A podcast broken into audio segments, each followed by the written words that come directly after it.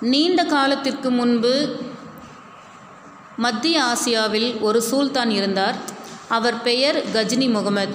அவர் ஒரு வெற்றி வீரராக விளங்கினார். அண்டை நாடுகளை படையெடுத்து வெற்றி கண்டார். ஆனால் வெற்றி பெற்ற நாடுகளில் இவர் தன்னுடைய ஆட்சியை நிறுவியதில்லை. அவர் ஒரு நாட்டின் மீது படையெடுத்துச் செல்லும் சமயத்தில் அந்த நாட்டில் உள்ள மக்களை கொன்று நகரம் மற்றும் கிராமங்களை அழி கிராமங்களை அழிக்கும்படி தனது படை வீரர்களுக்கு உத்தரவிடுவார். படை வீரர்களும் தங்களது மன்னர் கூறியவாறே செய்து முடித்தனர். அந்நாட்டில் உள்ள செல்வ செல்வங்களை கொள்ளையடித்தனர்.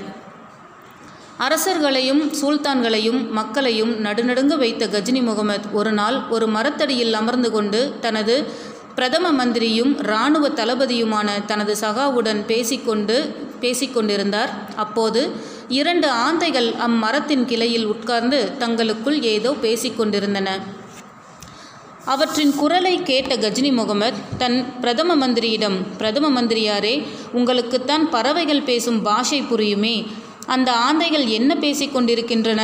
என்று கேட்டு அறிந்து சொல்லுங்கள் என்று கேட்டுக்கொண்டார் பிரதம மந்திரி ஆந்தையின் பேச்சை உற்று கேட்டார். பின்னர் அவர் தனது மன்னர் கஜினி முகமதிடம் கூறியதாவது அரசே அவை இரண்டும் ஆண் ஆந்தைகள். ஒரு ஆந்தைக்கு ஒரு ஆணும் இன்னொரு ஆந்தைக்கு ஒரு பெண்ணும் உள்ளன.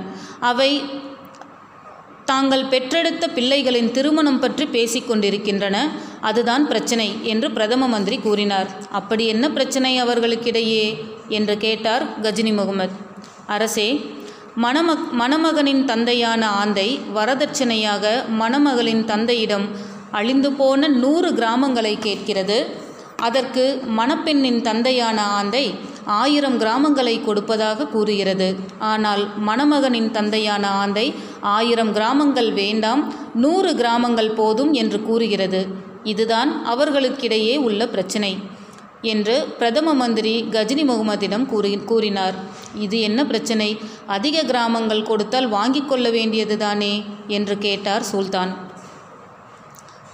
அரசே மணமகனின் தந்தையான ஆந்தை என்ன கூறியது தெரியுமா?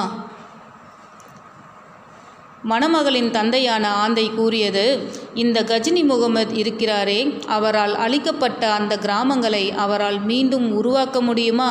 அவர் அப்படி செய்ய முடியாது. அப்படி இருக்கையில் அவற்றை அழிக்க மட்டும் அவருக்கு என்ன உரிமை இருக்கிறது?